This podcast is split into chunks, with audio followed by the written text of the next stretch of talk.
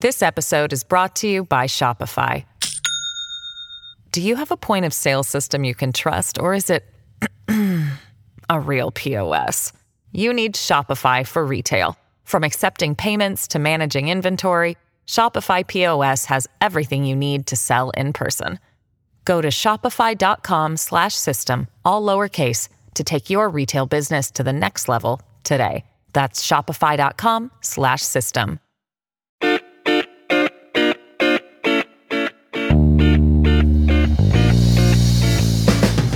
Hello, and welcome to the Slate Political Gabfest for September 30th, 2021, the Get Those Huddle Masses Out of My Yard edition. I'm David Plotz of CityCast. I'm here in Washington, D.C., and I'm joined by Emily Bazelon of the New York Times Magazine and Yale University Law School. Hello, Emily. Good morning. And by John Dickerson of CBS Sunday Morning. Hello, John. Hello to you both. This week, it's Thursday morning when we're taping, and it's make or break week, or maybe even make or break day for Democrats. Can they find a way to pass an infrastructure bill and build back better? Can they raise the debt ceiling? Looks like they're going to stop the government shutdown at least. That's one. That's one down. Then we will talk about vaccine mandates. Are they working? And then the United States is brutally divided over immigration and has an ongoing crisis on the southern border. We'll be joined by the great Caitlin Dickerson, the immigration reporter at The Atlantic, to mull it all over. And we'll reveal whether Caitlin Dickerson is related to John Dickerson later in the show. Plus, we will have cocktail chatter. And a reminder, dear listeners, we are still gathering conundrums for our conundrum show. So many good ones have come in. You know, there, there are so many fun ones from years past. The would you rather have a washing machine or the vote one? So that one is so good. Would you prefer to re-experience your best memory or wipe away your worst? Please send us your conundrums for this year to slate.com slash conundrum. Hey, David, before we continue, can I apologize to GabFest listeners across the green expanse of the globe that last week. Oh, I know what you're apologizing Oh, my for. God. Oh, it was so. I At the time, I was like, I think John's not right about that. I But know. Well, Go ahead. I, um, as the desk clerk says, uh, I should have said, "Am I hearing you right?" But, um, uh, but I didn't, and I uh, only heard the tail end of what you said, which I thought was a line from me and Bobby McGee, but um, it was not. It was from like a Rolling Stone, and those uh, listeners. Uh, were terrified. It was at the beginning of the show too, which means it was probably like having an appetizer of very strong vinegar, uh, which might have totally ruined the experience for many people listening. But I apologize. So you got a song title wrong. that I This got is a the- well A and song lyric. a song Lyric. lyric. a song lyric wrong about uh, somebody who uh, Gabfest listeners know that I've I've written about and spent a lot of time listening to. So and it was funny, David, when you paused, I thought, huh. Like he's doing something else, but that's that's what I get for not uh, listening. So something was happening here, and I didn't know what it was. But I am. Do you? Do you, Mr. Dickerson? I was uh, older then. I'm younger than that now. Today is the day, perhaps, the House may, will, could vote on the bipartisan infrastructure bill that passed the Senate. And the questions are many. Will progressives defect and vote against it to protest the undermining of their more expansive Build Back Better bill, the 3.5 trillion? That's the only thing anyone knows about. 3.5 trillion dollar bill. Will any Republicans vote to get it passed so that it could pass without uh, with some Democratic defections. Is there any possible way to get 50 Democrats in the Senate to vote for a big expansion of the domestic safety net, which is what the Build Back Better bill would do? And will the debt ceiling get raised, or will it get raised without a trillion dollar coin or a quadrillion dollar coin, which would be my choice, a quintillion dollar coin? John, can you try to explain? I asked you to do this last week, but I'll ask you again pretty simply the various issues that Congress is facing today and uh, what the what the kind of very staggered timelines are. Right. I mean, it's we, by the time people listen to this, we maybe we will undoubtedly have been outpaced by events. But it, they got four issues. The c- continuing government spending looks like it's going to be taken care of. That'll they'll, they'll do a continuing resolution to fund the government through the third of December.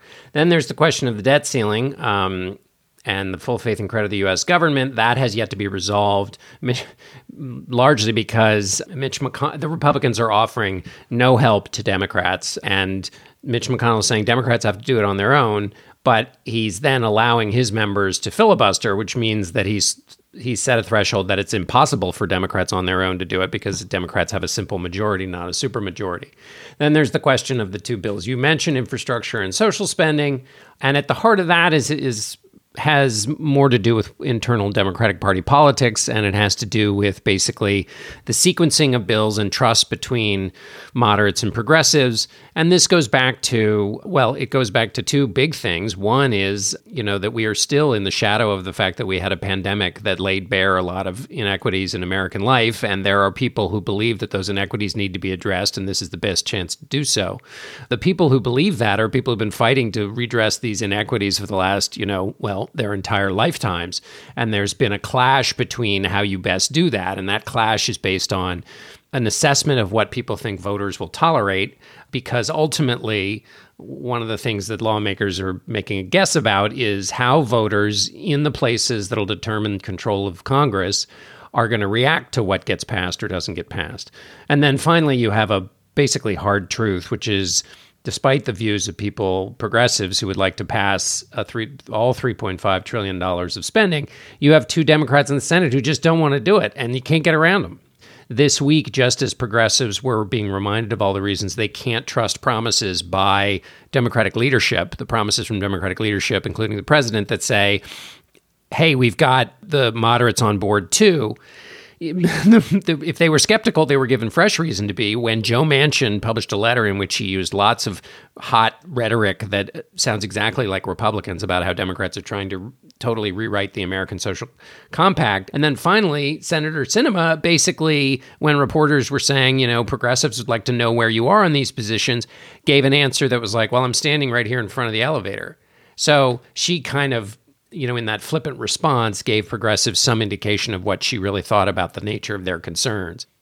So, Emily, there is this uh, undercurrent, and as John says, we may know by the time you listen to this what has happened.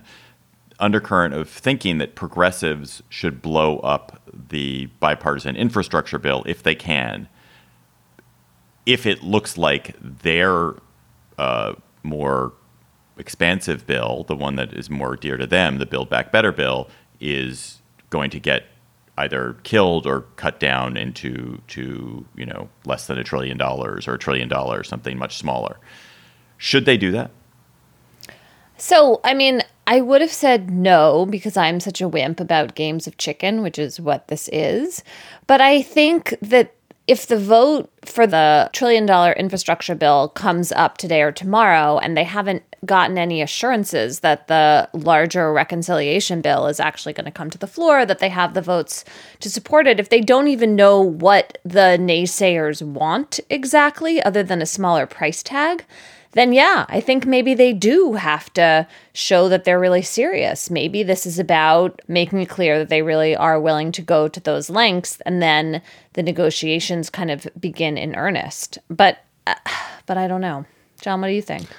You know, Emily, you mentioned the assurances that, that progressives need. They're essentially meaningless because Democratic leaders can't promise what Manchin and Sinema want. They, I mean, think about West Virginia. Joe Biden lost West Virginia by almost 40 points.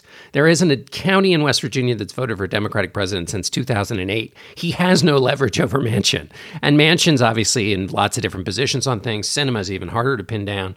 So, in without those being, you know, any possible assurances, what people like Jamelle Bouie and Josh Marshall have pointed said is if you give in to them without making them be specific, you're essentially rewarding bad behavior, and the consequences of doing that are are grave, even though you're going to take a short term hit.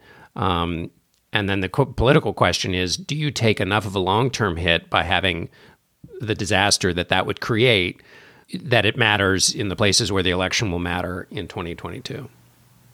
Emily, there's a case from progressives. The case for for from progressives for doing a large bill as opposed to accepting a small bill is basically we're all yoked together as Democrats. We rise and fall together. The more we do big popular stuff together, and if you look, the Build Back Better bill is wildly popular in its parts. If you take each part and you poll it, people are pop, people like the policies proposed. The more we do that, the better it is for everybody because the election will be national. So there's no happy refuge. If you're a moderate, there actually isn't a happy refuge for you as there used to be. There's no occupiable sanctimonious middle ground that you can benefit from because elections are nationalized so you just you a moderate have the same electoral uh, pressures on you as we progressives now that's not true for joe manchin because of what john just said but it, is it true for everybody else i mean is it are progressives right that actually like the bigger and better this bill is the more it benefits everybody even moderates. I mean, I think there's lots of evidence about the national valence of congressional elections and how hard it is to escape that, that it kind of sticks to you given the way the press covers politics whether the American people is going to absorb this bill is like a great thing, I think we don't know because it's getting tarnished in all the buffeting about whether it's too expensive and all this, like, oh, it's going to make inflation worse, which Manchin has totally played into Republican hands on that then I think there's a question about whether people really understand the constituent parts of the bill and are. Fo- I mean, you have to be really following this pretty closely to be up on all of this. It's kind of complicated. It's hard to hold it all in your head. On the other hand, if the Democrats say, this is President Biden's agenda. This is what we ran on, but we can't get it together to pass this, even though we have the votes to do much of it through reconciliation. I just don't see how that's a winning argument. So, that part of the progressive, you know, those talking points about why this needs to pass, I mean, that just makes sense to me as a matter of politics. But, John, what do you think? Well, I think the best, I guess the best outcome is if you are a progressive, you say, there's no way 3.5 trillion is going to get through the Senate and the two senators who don't want it. So, it's going to shrink. But if it's going to shrink, a, we don't want to reward, we don't want to make this so easy for the two senators we're relying on because it sends a signal to our supporters by the way, I mean, this is why it's so interesting about how the, the people who are in the center of this fight, their guesses about 2022 are important. So you have a race in Virginia that, that pundits increasingly believe is uh, Terry McAuliffe, the race for governor of Virginia, four weeks away. Terry McAuliffe is in dire worse straits because Biden's numbers are dropping. So in a place like Virginia, which is more purple, and in districts that are going to be purple in 2022, the thinking goes get something done, show you can govern, and don't get tarred as being a party captive of the left, because that's how you have to run in those districts. Progressives would say, even in those districts, you need progressives to turn out and you need progressives to spend money and write checks. And so um, don't deflate them by giving in uh, to sinema and manchin. So you have to fight this and it'll go down. And then this next round afterwards will clarify the thinking of Manchin and Sinema, find out exactly what they don't like. Is it the pre universal pre K? Is it help with childcare? Is it help with elder care? Is it the environmental provisions? Because there's an interesting clash between Sinema and Manchin on the environmental provisions. Arizona cares about it more, uh, cares about environmental uh, mitigation or, or climate change mitigation than they do in West Virginia. So get them to focus. And then, okay, fine, we may have to agree to something smaller, but it will make, it will be specific. And in this fight for specificity, we might be able to get more than we would get right now in this kind of vague opposition that we're seeing in the Senate. It is. This is a kind of a side note. It is kind of infuriating to me. In fact, it's not kind of infuriating. It's totally infuriating to me that in this vast Build Back Better and the infrastructure bill, which are so expansive in what they're doing, that there are incredibly popular things that are so good for the country that are not being done because of just the the deep cowardice and legislative capture. We're not going to allow the IRS to police rich people and their tax cheating better. So these are people, tax cheats, who are robbing billions and billions and billions of dollars from us because they're rich and they can figure out ways to do it. And we're not going to give the IRS the resources to track them down. We're going to continue to allow drug companies to dictate prices to Medicare so that we pay ridiculous sums for drugs. That's a way that we could save, you know, billions and billions of dollars take make people's lives much better, except for big pharma and super rich people. And yet these things don't even make it. This a bill that's this expansive, and they still don't even make it into this bill. It's it is infuriating to me. And those are some of the most popular provisions, which also suggests that the moderates who are cutting those provisions are not thinking about the politics in the smartest way. And I have to say, you know, reading about like this fundraiser with big business that Senator Sinema is holding right in the middle of all this, you just start to wonder if some of these folks are bought and sold and that this is, you know, particular parts of corporate America, their kind of last stand is to try to prevent some of the parts of this bill they don't like by giving lots of money or making lots of promises about what Sinema gets to do when she's out of office. I have no idea, but it just feels I just don't understand. Like, if you're elected as a Democratic senator, this isn't this what you want to do like maybe not all of it maybe there are ways to improve it etc but the basic idea like this is the democratic agenda right now what are you doing there well you're but you're elected in a Demo- in a state like arizona where it's where she reads her politics as being harder and that even if you want to do elements of the individual bill let's say like the environmental provisions maybe that's all she wants to do and the downside of being labeled in a state like arizona as a person who's fundamentally uh, redrawing what America is about, which is what Manchin charged the the Build Back Better agenda does, the agenda of of his party's president, that that's more of a damage than than the things you want to get um, that are smaller. And you believe somehow that if the whole thing collapses, you'll be able to get a smaller version that's more. So you don't think you'll pay a big price for the coming collapse of the 3.5 trillion. So she's just reading her narrow interest. It's just the way the the way the votes are right now, the margins are so thin. One senator, or in this case two, reading their interest narrowly is basically determining what's going to happen with the whole party's agenda. Yeah, I mean, I guess I would like to think that one could think beyond one's narrow interest in this important elected position. I know that sounds naive, but come on. And also, she is such a cipher. Like she hasn't actually come out and said what you just said, which is totally plausible, but I have no idea. And I'm tired of like trying to I don't want to think about it. Like come right. on. Right. And Manchin you know is just a totally transactional as I've said I think last week, it's just like imagine what a what a big big uh, beefy politician from the 1970s would do and then you just like that's what manchin will do manchin will go low there will be a point manchin you know it's 2.2 trillion dollars or something is exactly where manchin will be and and you know an extra 100 million dollars for some 100 or 2 billion dollars for some project in West Virginia that's very sweet but with sinema it's so mysterious. She's such a mysterious figure. I, know, I don't really understand much about her, but she's so cryptic. It's and weird. Exactly. All of this clash that we're seeing right now is the totally predictable result of the fact that they have tiny and thin margins uh, in Congress. Like, it was nuts to say that that Joe Biden was the next FDR. I mean, I'm the next Tom Brady. You know how that falls apart? When I have to actually go play football because it turns out you're constrained by reality. And the reality was out there, just as reality is the case that I'm not Tom Brady. Well, it, but, but it's different. You're not Tom.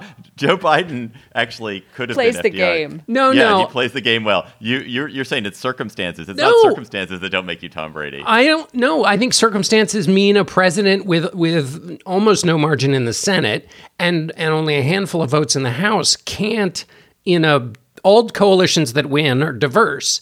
And particularly when you have Republicans who are not helping and in fact doing everything they can to thwart you, it is impossible to pass an, an FDR like agenda through two houses of Congress. Like it just, Joe Manchin was still there when Joe Biden got elected. Like, and Sinema was there too. It was, it was foreseen. Just because your ambitions are big, that's the analogy. You know, just because my ambition is to be like Tom Brady doesn't mean I am Tom Brady. It means I have to actually execute. And if you took a look at the execution issues, they were super complex and they were always going to be hard. And the fact that so many so many analogies were made to his FDR like possibilities was just crazy to me. This episode of the Gabfest is sponsored by Aura Frames. Are you ready to win Mother's Day? Cement your reputation as the best gift giver in your family. Give the moms in your life an Aura digital picture frame preloaded with decades of family photos. That mom will love looking back on childhood memories seeing you what you're up to today, checking out grandkids, checking out cousins. And even better, with unlimited storage and an easy to use app, you can keep on updating your mom's frame with new photos so that it's a gift that keeps on giving. This is how I live in my family. I gave my mother an Aura frame. It was either for Mother's Day or for her birthday. She absolutely adores it. She's constantly hectoring me to update it with more photos, which I do. I also gave my girlfriend's mother an Aura frame, and I hope she hectors my girlfriend to update it with more photos. But it is a present that will bring absolute delight to a mother in your life. And they have a great deal for Mother's Day. GabFest listeners can save on this perfect gift by visiting auraframes.com to get $30 off plus free shipping on their best-selling frame. That's A-U-R-A frames.com. Use code GABFEST at checkout to save. Terms and conditions apply. This episode is brought to you by Shopify. Do you have a point of sale system you can trust, or is it a real POS? You need Shopify for retail. From accepting payments to managing inventory, Shopify POS has everything you need to sell in person. Go to shopify.com/system all lowercase to take your retail business to the next level today. That's shopify.com/system. We're beginning to see results from the first rounds of vaccine mandates, and the news is really positive in general, despite what skeptic David Plotz was saying last week. United Airlines has had almost universal compliance with its employee mandate. Various hospitals and other healthcare facilities are also seeing pretty strong compliance. And the situation, Emily, it seems to me, is where two things are true at once. Thing one is job based mandates work. The vast majority of people do not want to lose their jobs and will endure some insult to their bodies and to their sense of self to maintain their jobs. Perceived insult. Pers- Continue on. Well, you're, it is an insult to their sense of self. Okay, fine. A, a perceived insult to their body, perhaps. Yet, at the same time, it is also true that enough people object to these mandates that it will, in fact, also cause key shortages in certain jobs and cause a lot of rage and unhappiness. So that even though you have vast compliance and very few people are going to end up losing their jobs in healthcare, we still have significant shortages. There's still problems finding enough workers, in part because of COVID burnout, but in part because people just don't don't want to uh, deal with this. So both things can be true at once. Yeah, both things can be true at once, and especially in the healthcare field, given the toll COVID has taken on so many people who do that work, you know, a tiny percentage of non-compliance can really be difficult for healthcare systems and hospitals to handle. So that's a real burden. On the other hand, the uptick in the vaccination numbers has been totally significant. I mean, we've seen numbers in like the mid 70s go to the mid 90s. That's really different. I wish that it wasn't taking this. I'd be much happier if this was carrots instead of sticks, but carrots didn't work. Where else do you think, do you guys think, assuming you think these mandates are good, there should be vaccine mandates? Well, I mean, President Biden's order is going to put them in place for companies across America that have 100 and more workers. One question that's going to start to loom are school systems. So, Los Angeles, I think, has mandated the vaccine for the kids who are old enough to be eligible you're going to need to have a really big outreach effort to get those kids vaccinated. That's going to be something that the school system is going to have to have those clinics at the schools, right? Because I think if I'm right, those numbers right now for the 12 and older are only around 35%. So that's a big lift. And, you know, you don't want vulnerable kids not to be able to go to school. Like, this is a tough one, right? Because it's their parents' choice, but the kids are going to be bearing the cost. And then I think when we have vaccines approved for younger children, there's going to be some, according to the polls, a lot of parents are not going to run out and do it right away. And so with like our measles and mumps vaccines, the traditional ones, school has been an enormously important vehicle for vaccination. It's something we've taken for granted and have very high compliance with. But this is a newer vaccine. And now, with all this attention on vaccination as this divisive kind of tribal issue, I'm worried about how that's all going to play out in the schools. And I'm horrified by the the idea in Florida that some Republican legislators have put forward to take away the mandatory mumps and measles vaccines for schools. That just is wild. I, I just, I, that is really depressing.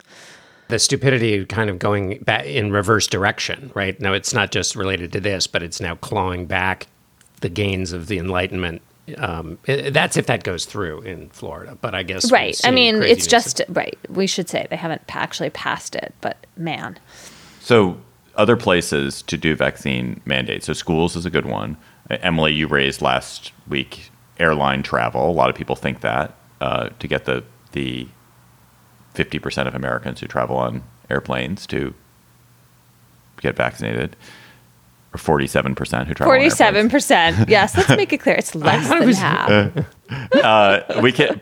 I mean, what about like? I remember back in the in the '90s, Republicans were all were always like, if you wanted to get any public benefit, you had to get drug tested. Like, what are there any states that are saying in order to get a public benefit, you have to get vaccinated? Imagine that as a mandate. If you, the way they used to make make people on welfare get drug tested every periodically, if that was a if that was a requirement, that would be. I mean, mm-hmm. it would be a real outrage. But in different circumstances, you can imagine people pushing for that. I'm not. Yeah, I, I, let's calling not for start with the most vulnerable people and take away their food stamps and their Medicaid. One of the things that I uh, that I realized this week as I was thinking about is why is it that healthcare workers and cops and teachers are where the tensions are about vaccination? And and I, I was doing a book event with Malcolm Gladwell about his book um, talking to strangers, and I realized like, oh, the reason that the tension is there for these groups is that most of us, most Americans, are in situations where we only encounter people who are like us. Our tribal sorting is such that we tend to encounter people who are very much culturally similar to us. We work with people who are culturally similar. We live with people who are similar to us. And so groups that are similar tend to be homo vaccinated. They tend to have the same vaccine status, as opposed to heterovaxed, where the people you meet are of a different vaccine status. But if you are a nurse or a healthcare worker or a cop or teacher, you are constantly meeting people who are different than you. That is your job. The rest of us do that much more infrequently. And that's why the tensions fill up in those positions. Wait, why why would the meeting of people different than you create resistance to a vaccine or create? I mean, I thought the tension because you was would care. You would care like you, you're you, John. I, well, I, I don't want to make presumptions. I circulate among people who are vaccinated. Everyone I know is vaccinated. Right. So when I go somewhere, when I do hmm, something, I basically idea that know that everyone's vaccinated. But the idea that like I that I'm that th- this is like where where people you know do, would you send your child to a place where there was a gun?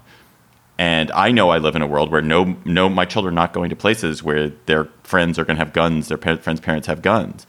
But if you live in a situation where that, that is uncertain, mm-hmm. that is a place of tension. Whereas You the people, mean like if you have to, your dental assistant or someone in your doctor's Yeah. office, like, and you you have to go to those places, Yeah. like you need those Yeah. services, or you need the cops, maybe. I thought you we meant don't need the, the cops. I thought you meant the tension from why are we seeing clashes between um, healthcare workers, uh, first responders, police, and teachers? I thought it was because those are most of those are touched by the government in some kind of way, federal or state, and therefore they're the ones that are facing these mandates or are facing incredible pressure. If you're a small right, business but, owner, yeah.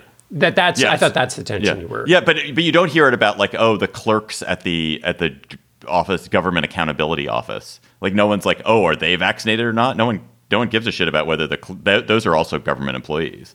It's the government employees who who like or Yeah. en- encounter other people. That's right, the that there aren't are. that many public facing people like, in that second category. Though you- some of them are public facing. Well, do you or do you think there? I guess we're- it's part of this is a definitional question, but I mean, also it seems to me that that it is more surprising that people in the care industry, and I think of all of those three as being, you you get into the public safety, teaching, and health um, business because you care about the broader community. You have a, you know, and in fact, when you think about what people in emergency rooms and, and first responders do, is they have such a care for other human beings that they're willing to basically risk their lives when they know nothing about the person whose life they're risking it for right? So they they are incredibly selfless for the common community. And so when it comes a situation where the general perceived wisdom and and you know tonnage of scientific fact is to help the community you should do x there's a clash between what they've signed up to do and what they're refusing to do that seems me to me to be one of the other uh, reasons the, that those business that those professions you mentioned are in tension with this moment. right. Can, right.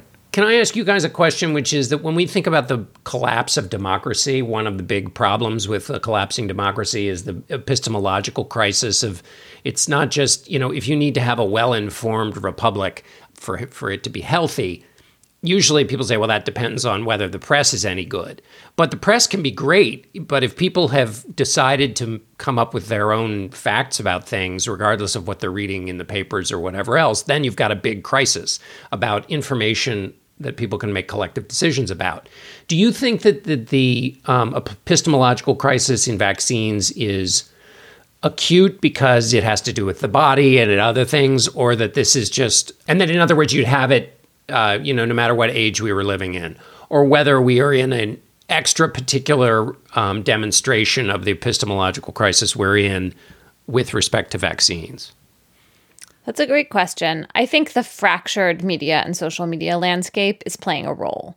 So, all the misinformation that is traveling on social media, like that's documented. We know that's happening in the same way that it happened with the election um, and with voting. You see particularly virulent strains of misinformation circulating highly, highly among people who are seeking out that information or are in communities where, like, that's what they see on Facebook.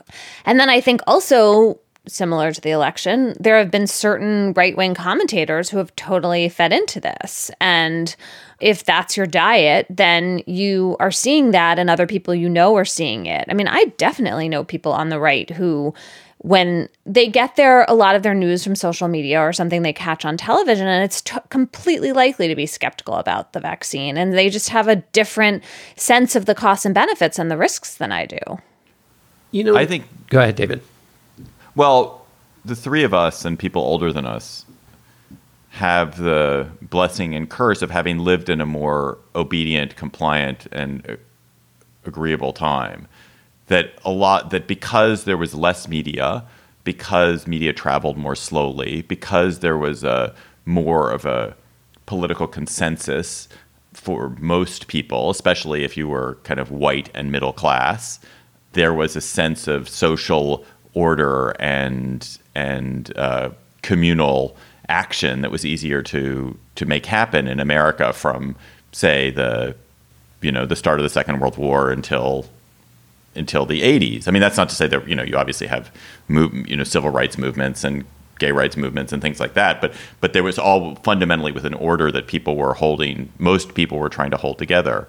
And if you look at societies where there's been high vaccine compliance and high compliance with public health orders, there's societies that are more homogenous and more homogenous. I don't mean homogenous like ethnically. I mean homogenous in political thinking, like either because it's just they're politically controlled or more totalitarian, or just they're they're traditionally more homogenous in how people act and like we're just not that society anymore like it's it's so fractured and then and part of that is a function of the media fracturing and social media being this this terrible accelerant but um yeah, I don't know. I don't know where I'm going with that. Well, I would like, and there's no way you could do this in a way that didn't offend people, but we it has become the case with popular public figures in particular who have been vaccine skeptics, but also you hear it in the in the man on the street interviews done with people who don't want to get the vaccine. People say, "Well, I'm doing some research." And there's obviously a smug, you know, uh, response to that, which is like, you know, the quality of the research is like, you know, what your barber told you. Um, but I, but I wonder if there were a sensitive way you could do because it gets to where people go to adjudicate these questions in their lives. And that tells us something about how messed up our common information is. It goes to the social media poison and the public partisan media poison. But it also goes to this kind of human lack of feeling any kind of control in the world around you and where you seek control and what that says about how people feel like a lot of them they're on a ride they didn't sign up for. And i mean i think it could tell you something really interesting about human vulnerability when it gets to this lonely decision you have to make. But i fear there's no way you could actually examine what it means to quote unquote do research. Also because you have people who are just totally in bad faith saying well there's more research to do as if it's an open question when a you know billion people have been vaccinated can I go back to one hobby horse of mine, which is I really wonder if vaccine mandates included acceptance of COVID, of if you'd had COVID and had natural immunity, if you could prove that you'd had COVID, if your antibody levels were higher, you had proof of a positive test, if this would have played out differently. Play that out for me. Yeah. Well, there are some people I keep reading about, like nurses, who are like, I don't want to take the vaccine. I had COVID. I think I have natural immunity. I think that's enough. Or I think that's better. Now, it may well not be better, but it does not look like we have evidence that it's worse. And that is a population of people who might have been brought on board that we missed. And I don't actually see how the science dictated that outcome. Yeah, I agree. Slate Plus members, you get so many benefits. No ads on any Slate podcast, bonus episodes of various Slate podcast shows, supporting the work that we get to do here on the GabFest, and of course, you get bonus segments on the GabFest. This week's bonus segment, a doozy listener question: What year in history do we wish we could have been podcasting in? If there were a GabFest, if there were a GabFest before there were podcasts, when would we have wanted to do it? Go to slate.com slash gabfest plus to become a member today. With Lucky Land slots, you can get lucky just about anywhere. Dearly beloved, we are gathered here today to. Has anyone seen the bride and groom? Sorry, sorry, we're here. We were getting lucky in the limo and we lost track of time. No, Lucky Land Casino, with cash prizes that add up quicker than a guest registry. In that case, I pronounce you lucky. Play for free at LuckyLandSlots.com. Daily bonuses are waiting. No purchase necessary. Void where prohibited by law. 18 plus. Terms and conditions apply. See website for details. A collision between a Chinese jet and an American spy plane. He came and rammed into our left wing. With relations increasingly strained, what are the chances of things spinning out of control? The Western world was asleep. I'm Gordon Corera. I'll be exploring the friction in this most important of relationships and asking Has the West taken its eye off the ball? You cannot ignore China. From BBC Radio 4, this is Shadow War China and the West. Listen wherever you get your podcasts. Immigration has become a permanent crisis in American life. There is vast disagreement among us about how many people and what kind of people should be allowed to move legally to the United States. There's even more disagreement about how those who have come here without papers and stayed should be treated. And there is also confusion and fury about how to welcome or turn away the tens of thousands of people who are flocking to our southern border seeking work and safety. This disagreement is paralyzing and effectively means there is literally no chance because of this paralysis of Congress adopting any kind of immigration reform. Uh, well, that's me concluding that. I've just made a conclusion. Maybe I'm wrong about that. Maybe it's there's there is some chance. We are joined today by one of the most brilliant reporters on immigration, Caitlin Dickerson, who is a staff writer at The Atlantic, which she recently joined after five years, I think, at the New York Times. Yep. Uh, Caitlin, welcome to the GabFest. And number one, make it clear to our listeners: Are you or are you not a relative of John Dickerson's? Uh, thank you so much for having me, David. I am of no relation to John Dickerson. So nothing that I say here is biased in favor or, or against him. First good point in your favor. Right, exactly. Entering in strong to the conversation. Just want to make that clear. And the average of Dickerson related comments on the GabFest has just gone up considerably in quality. Uh, that is definitely true. So, Caitlin Dickerson, uh, pardon Yes. this really primer level question, but what quickly is happening at the southern border, and why are so many of the people who are at our southern border right now Haitian? Well, what's happening is that we've had a mini surge in migration. Um, we have big ones, we have small ones. They happen all the time under every administration. It doesn't matter who's president. Right now, we're seeing a lot of Haitians, about 40,000 to be specific. And by all accounts, that's not because of the recent assassination of the president in Haiti, nor because of the, the deadly earthquake that followed soon after, but because people from Haiti who'd been living throughout Central and South America got fed up with a situation where they faced discrimination, where they may have been making ends meet but not doing super well. And also, because of this idea they had that they would have been welcomed into the United States if they pick up picked up and left. And the question is where did that idea come from? Again, I think there are a few answers and and I hate to I'll preface almost everything that I say with that because immigration is always just so complicated and there's so much going on. But I think what we see here is, you know, the Biden administration extended temporary protected status protections for Haitians who had already been living in the United States up until July 29th. So this is you know, temporary status that we offer to people who are from places that are dealing with natural disasters, that are dealing with political disasters.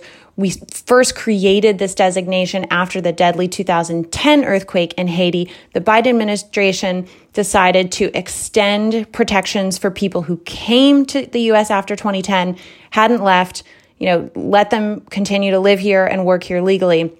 But it didn't open the door to new people. But I think that that was confusing both because news just may not have you know come through with as much nuance as it should have but also because smuggling organizations that operate in the countries where most of these Haitians at our border now were living they love to create a moment of frenzy. They love to create a sense of urgency and to go around like literally door to door in communities and say to people you got to get to the US now. If you're thinking about going now's your moment. And they whip up you know a lot of excitement um, and people you know you know, drop their lives and they rush to the US because they think they're going to have a chance. So I think that's why you have this critical mass of Haitians because of this messaging um, that all of a sudden created a sense of urgency and caused people to rush to the border. Should we just have much more immigration? You know, when I think about this problem on the most micro level, like the man in the photograph who's being grabbed by the border agent on the horse. Like that's horrifying. When I th- think of it on the most macro level, and I imagine like everyone in the world who wants to move somewhere else, I get totally overwhelmed. I find the idea of open borders like not realistic. But then I think, well, there has to be some kind of middle ground. And we're not there. We've been incredibly restrictive and especially ungenerous about asylum from places like Haiti or Syria or Afghanistan now, where we could be doing it really differently. And I wonder where you come down on that as someone who I think reaches for solutions as well as reporting and documenting what's happening to people. Emily, the answer to that is probably yes. I mean, it's, it's a really hard question to answer because we don't have clean data. We don't have a 10 year stretch of time where there are no natural disasters, no political calamities, no economic fluctuation, either in the US or abroad, to sort of analyze what kind of policies can we put into place so that the borders become calm, so that people, you know, flourish wherever they are, whether that's in the United States or in their home countries. But I think that what I have seen over, you know, 10 years of looking at this issue pretty concertedly is that there are people all over the world who need and want to take advantage of our asylum laws, but they're also coming here because those who do make it into the United States they get jobs right away. You know, they settle into the country, they put down roots, and sure enough, their lives are better than they had been in their home countries. And that message makes it back home and it creates more and more migration. If we get to a point where our immigration laws, one, kind of acknowledge the fact that immigrants don't tend to be, you know, people who fall into two one of two discrete categories, those who need a job or those who need humanitarian protection. The reality is that most people need both. If we created enough visas for the low wage work that asylees tend to do, to sustain the economy in a way that we don't have this kind of permanent underclass who we don't account for at all with our visa system, but but that our economy relies on nonetheless to actually sustain itself. If we had visas to address that situation, I think that you would have legal pathways that prevent people from having to put themselves in these dangerous situations. And you also have a situation where at some point these jobs fill up and then the message that's being sent back home changes. The new message is, you know, there, there aren't as many jobs available anymore. There's a little bit of evidence that we have to support the idea that this might work, like a, a reappropriation of visas that actually matched the, our economic needs as a country in that in the in the early 2000s as Mexico's economy grew and then after 2008 when the American economy tanked and there was far less work available Mexican migration dropped really precipitously and it's never come back and so that is one indication that migration might tend to even out. Um, you wouldn't see these dramatic surges and so many people trying to cross the border illegally. That's really interesting that the market actually has that kind of impact or could. Caitlin, how do you see the pickle and the, the handling, the pickle that Joe Biden's in and, the, and his handling of it? Because it, my recollection from the beginning of the administration is that Biden had this view that there was a lot he was going to try to do to unwind the policies or lack of policies of the Trump administration, but he was also worried about sending the signal that you already addressed to to migrants who thought, aha, new new sheriff is in town, so there won't be sheriffs in town.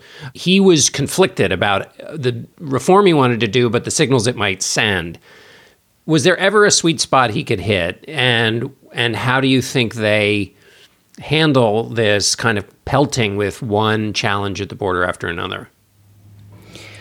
I think that the pickle is is very significant, and it's it's significant for two reasons the Biden administration wants to make sure, first and foremost, it doesn't send a message internationally that everybody should come and rush our borders.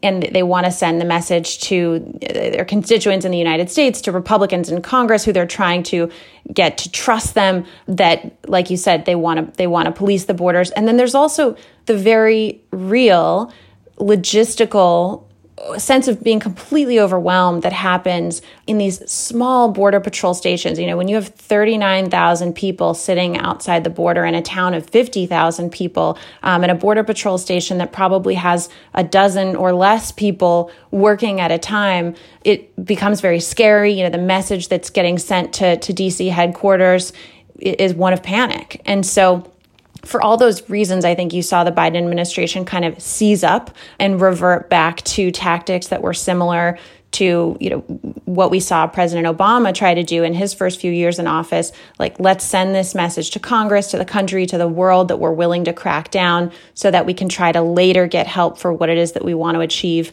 In terms of a sweet spot again I, I, I would be lying if I said I was certain that if the Biden administration, rather than, you know, have a knee jerk reaction toward deterrent measures, instead put a ton of pressure on Congress, you know, and, and made that a public message that Congress really needs to fix this. Congress needs to pass something, even if it's temporary, um, so that we don't have to introduce these deterrent measures that we don't like, that we don't want, that we don't feel like represent us and who we want to be as a country. Um, I would be lying if I said I, I knew that would work, but what I do know is that I, I, see administration after administration do the same thing, have this knee jerk reaction toward deterrence that does nothing in the long run to change things. And so, for that reason, you know, as somebody who has no skin in the game, and it's easy for me to suggest it, I, I may have recommended let's put the focus on Congress in this moment rather than, you know, creating another band aid situation. I want to turn to the, that congressional question because it feels to me that immigration, like every other issue, has become a victim of the polarization of the world. That immigration as a and the sort of whether you wanted more or less immigration, what kind you wanted, that used to cross cut parties, like how you thought it did, wasn't necessarily associated with a party.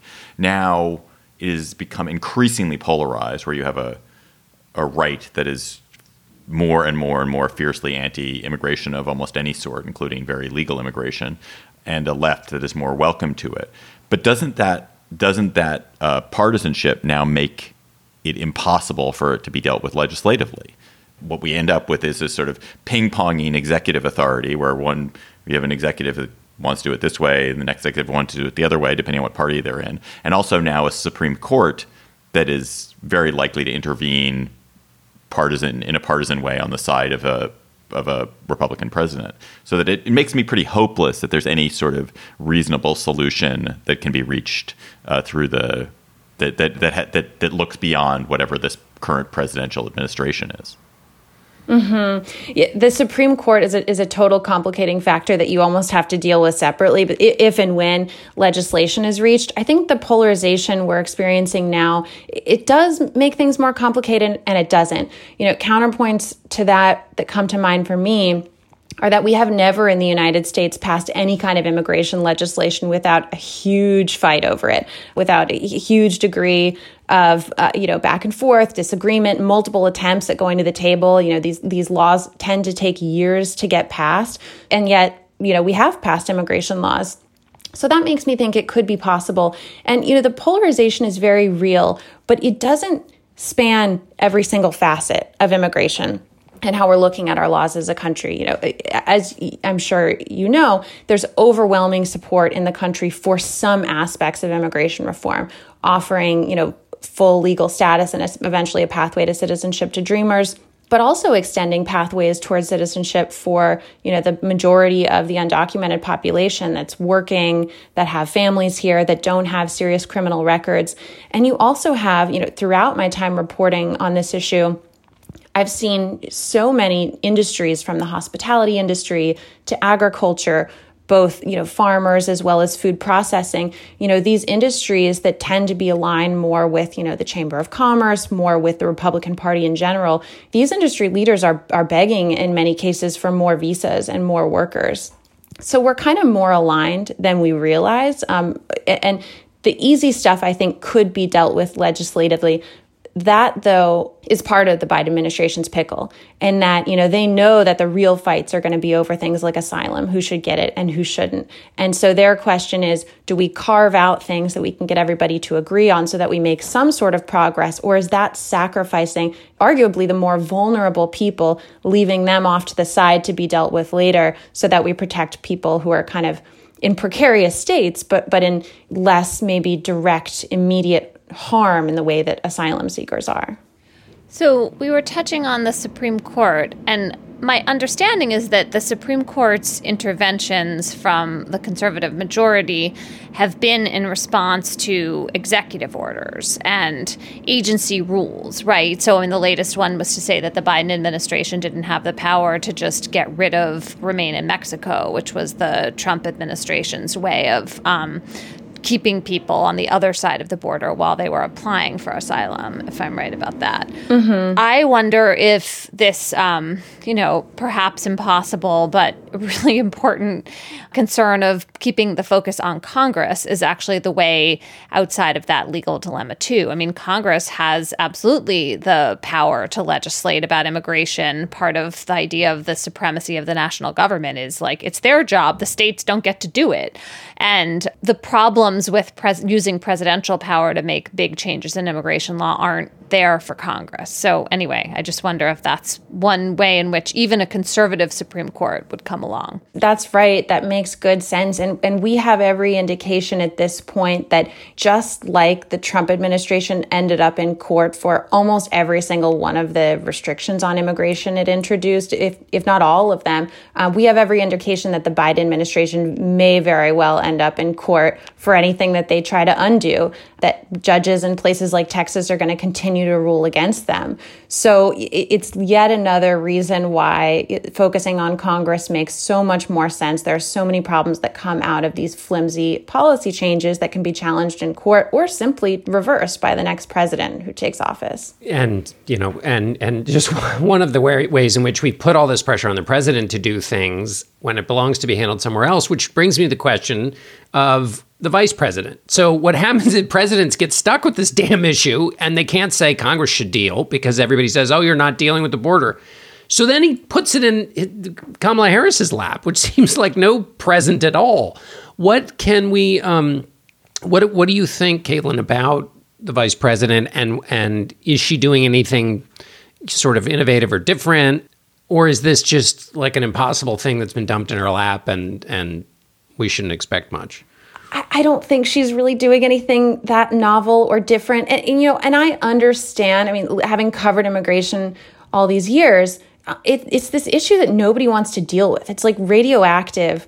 Um, it, you know, everybody's upset about it, but nobody can agree on a solution you know, but the way that uh, the vice president and her, and her, aides, I think, were very open um, about, you know, just being unhappy with having this assignment when it was given to her. And they were, you know, just clearly, you know, calling up the New York Times and saying, you know, really wish we hadn't gotten this assignment. It's kind of like, as an immigration reporter, it's like, that's not helping. You know, the fact that nobody wants to touch this issue and everybody wants to just, you know, act as if it doesn't exist or leave it to somebody else. I mean, not only does does that not help the situation, but it leaves it to people who are very passionate about immigration, like Stephen Miller, you know, who's spent time studying the immigration laws, knows them inside and out. Some people take issue with that because he didn't go to law school and they think that he's described as, you know, somebody who's smarter than he is, but but he understands the laws. And so if, if somebody doesn't take this on and decide to learn these issues as well as the really passionate conservatives have, then they're the ones who are in charge and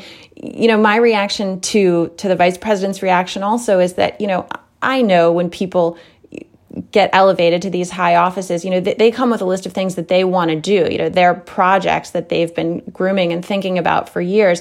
But you've got to deal with the issues that are in front of the country. You don't get to pick which crises to address and which not to address. So I don't know if I'm the right person to answer that question, but I chafed a little bit because I see how that kind of a reaction has got has made the situation worse.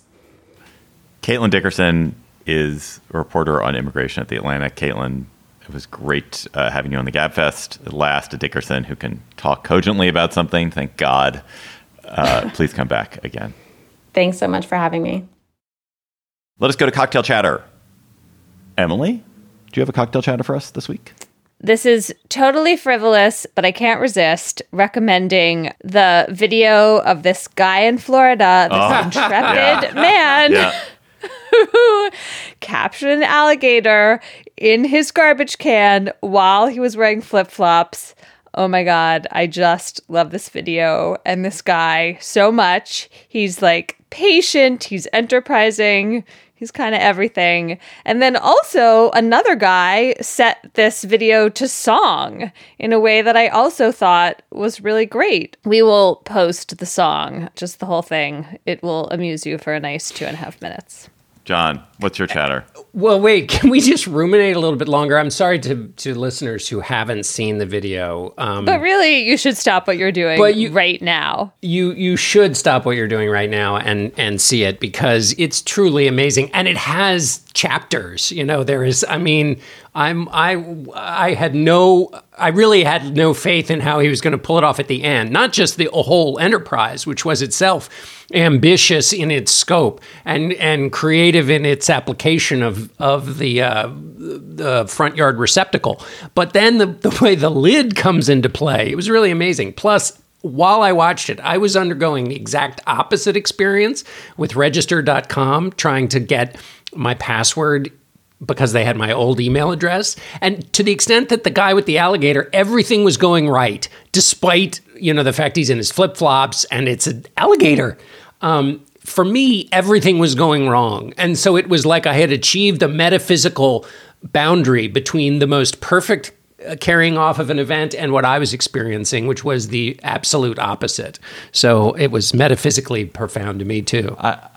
I wanted to know the sequel. I wanted to see what happened after. Did he take? Where did he take it? Right. Where'd it go? Right. Yeah. Did he roll it somewhere? Yeah, you do want the interview. I totally agree.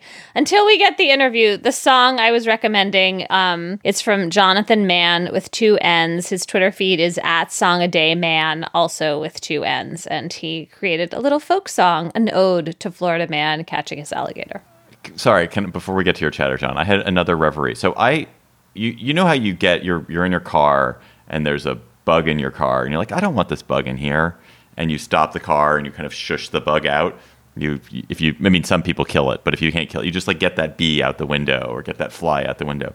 I've often been like, maybe that's terrible. I've just consigned this bee has now moved a mile from its original home in my car and I've just let it out. And what's going to happen to it? It's not it's not by its tribe. It doesn't know where to go. It doesn't know what to do. I totally worry about that with ladybugs because I really like ladybugs and I try to take them back. Also, worms because they could dry out, or frogs or toads.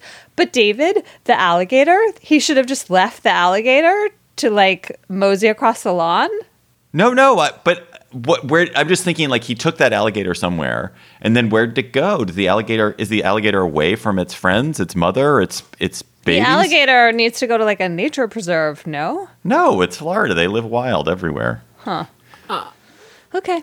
Yeah, I just my th- immediate thought was that the next in like 2 weeks everybody in that municipality is going to get a sticker in the mail that has a picture of an alligator with a slash through it and a circle that they're going to have to post f- under the penalty of a serious fine on their garbage uh, can because alligator sticker mandate. because you know when you buy something new and it has like 68 pages of prohibitions, you know, like right, like don't stick your child in this pencil sharpener. You think like some moron stuck their child in the pencil sharpener and now they have to have a warning for it. So now we'll know why every trash garbage can has a don't put the damn alligator in here. Yeah.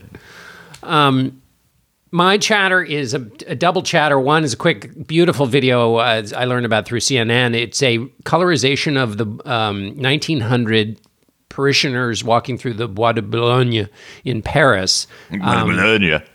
Uh, I probably mispronounced that. But um, anyway, it's just Par- uh, Parisian rev- uh, park goers, but it's normally colorization I can't stand, but this is just gorgeous and it's very transporting. Anyway, YouTube um, video by Glamour Daze, um, all one word. Go check it out.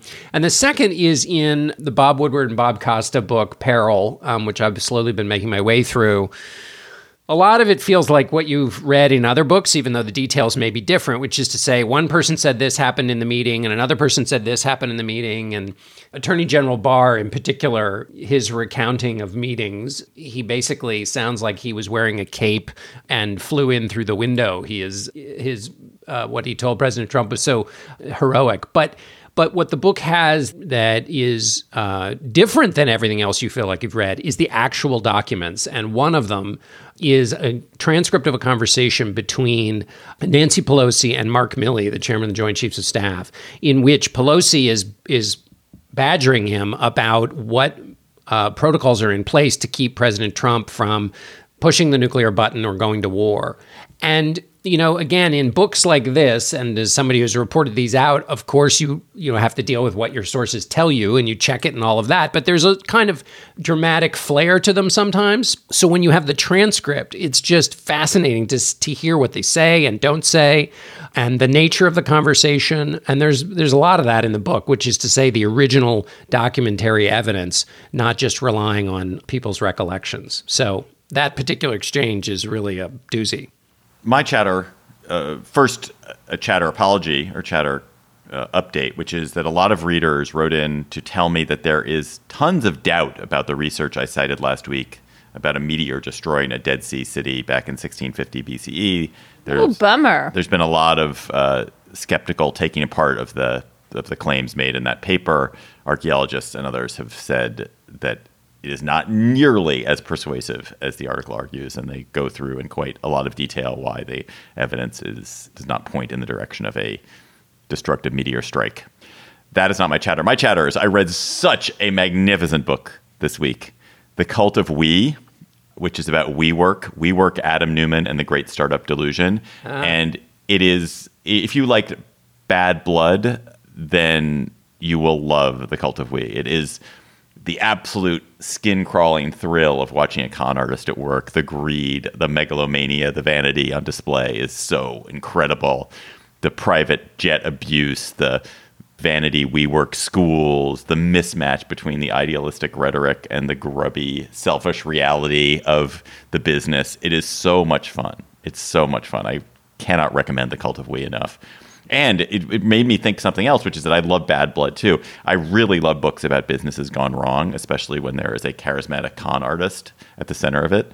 So if you could recommend other such books to me, I would like to read them. Why uh, does that make you uh, thrill? I think it's because you, you want to get deep here for a second. I think it's because it's slight. It makes me feel cl- I, like what do I worry about? I run a business, and I worry I'm a CEO of a business. I worry like, oh my God, am I a con artist? Am I doing something? Am I a megalomaniac and don't know it? Am I pursuing vanity projects uh, in ludicrous ways? I don't think I am. I don't think that's like certainly not at that scale, David. So, yeah, not at the scale. Yeah, I don't. I haven't gotten to the private jet yet. I haven't hotboxed a private jet yet. Um, I haven't. I haven't taken uh, the cash out of petty cash and spent sixty three million dollars on a Gulfstream. Um, but uh, it just I don't know. It's like the thing that the thing that feels like these are the these people are close to me and yet they're the worst. Somehow you want to read you want to read about people who you feel are analogs to you but much worse than you. And that's I guess that's that's maybe that's what interests me. Um, Do you, I yeah. also thought I really like con I really like reading about con artists. Huh. I yeah, I guess I find a little bit of interest from the sort of like, could I have seen through this? Um, mm. Which we'll get to. There's a version of this in the in our that we'll talk about in our Slate Plus too, which is you know it's like the Dunning Kruger effect, which is your own misestimation of your um, acuity in ferreting out fraud and um, also knowing that you'd be on the right um, side of history and all that kind of stuff. Right. So it's I- I- imagining your great virtue and um, ability to predict what was going to happen accurately, even though it wildly overstates the reality of what you actually know about your skills in that domain. Right. I, I would definitely be in the wrong side of history. Almost any example I can think of, I'd be in the wrong side because Yeah. I'm so institutional. The other possible thing also is do you mean, David? Because in the business world, like when you're selling a story to your editor or whatever, you, you're doing a little bit of a song and a dance. You're you're you're trying to make the wish the father of the thought. You're trying to you know fake it till you make it, and you're doing it in a kind of a low grade way. They're doing it at an absolutely grand and like profound, huge way. Right. No, no, I'm obviously I'm not like this. This is not just any my boss. that- d- just know this. This is not how I operate, but it is there is something about when you these CEOs watching I'm a CEO. I'm a CEO of I was just a CEO of a small business. I'm a CEO of another small growing business and watching how other people do it like when you watch how other someone does it and they do it incredibly successfully and achieve what you have not managed to do what you have not managed to build your billion dollar company it's kind of a bummer when you watch it and someone does it and they and they're just a fucking fraud and a shyster then you think like oh okay well then I don't need to feel so bad that my company is not yet worth a billion dollars. Or in Adams Neumann Neumann's case, you know, forty-seven billion dollars. uh, he is he's he's just an epic character. There's going to be such a fantastic documentary series one day about WeWork. It will be so good because he and his wife are so charismatically wicked. It it's going to be delightful because they're they're full of smug self righteousness about what they're doing, and that messianic self righteousness is just the it's the best ingredient. It's the it's like the butter in any uh, docu series. Um, okay, uh, listeners, you have sent us some great chatters too. This week's uh, listener chatter comes from Matthew Ringel, and I think it's a follow up on something John was talking about. So please keep them coming to us at at Slate Gabfest on Twitter. Hey Gabfest, my name is Matt. I'm in Seattle, Washington. Big fan of the show. Last week, John Dickerson mentioned potash in his chatter about the global fertilizer shortage. Well, my recommendation is for a video from a science educator named Derek Muller on his YouTube channel called Veritasium. In this video, he dives into the story of potash, how it's made, what it's used for, and the fascinating connection it has all the way back to the founding of our country. This video has some history, a whole lot of science, and more than one explosion filmed in glorious slow motion. It's called These Pools Help Support Half the People on Earth. Check it out. I think I also mispronounced potash when I said it. I think I called it potash. No, Potash. I don't know. Yeah. Anyway. That's all right. That's our show for today. The Gabfest is produced by Jocelyn Frank. Our researcher is Bridget Dunlap. Gabriel Roth is editorial director of Slate Audio. June Thomas is managing producer. And Alicia Montgomery is executive producer of Slate Podcasts. Please follow us on Twitter at, at Gabfest and also tweet chatter to us there. And also send us conundrums at slate.com slash conundrum so we can have great conundrums for our conundrum show. For Emily Bazelon and John Dickerson, I'm David Plotz. Thank you for listening to the Gabfest. We will talk to you next week.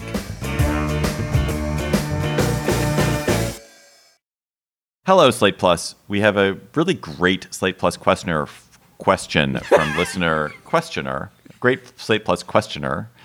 Uh, listener Jim Francis asks us one idea he had was assuming that podcasts have always existed, in what year in our history, for the entire year, would each of you like to have had the Gabfest and why? Love this question. Do we want to limit it to American history or global history? Global history. I have so many thoughts on this. Who wants to go first? You start. Okay. Well, I'm going to pick one, which I'm sure is also one that John picked 1865, end of the Civil War. How about 1863, 1861? You sort of want the whole 1865. Well, I you think- know? Well, wait. Hold on. Why do you Our pick show the goes on forever. Why the- pick a year? Anyway, go ahead. People always say, like, I talk over Emily, you- and then you guys like talk over me. I like didn't even finish. I like hadn't even finished the year. I'd said 1865, and you guys were like down my throat. First of all, totally I'm correct about that. I'm not. Uh, she plots you. It was totally Emily. It wasn't me. I just joined in after she had come bounding into the room. It's usually me. I am the interrupter offender on the show. Absolutely. I just get away with it because I'm a woman and uh, David does not. And that's how it goes. also, one other thing that happens is because David and I both interrupt, although I don't do it very much because I'm a better human being than anyone else true. on the You planet. But um, is that people um, conflate David and me together? So it Yes. seems like there's Yes. like Yes. this. You were know, blamed for my interruption. It's I'm never blamed for your interruptions because you are not you are not an interrupter. You have other undoubtedly you have other failings, but that's not one of them.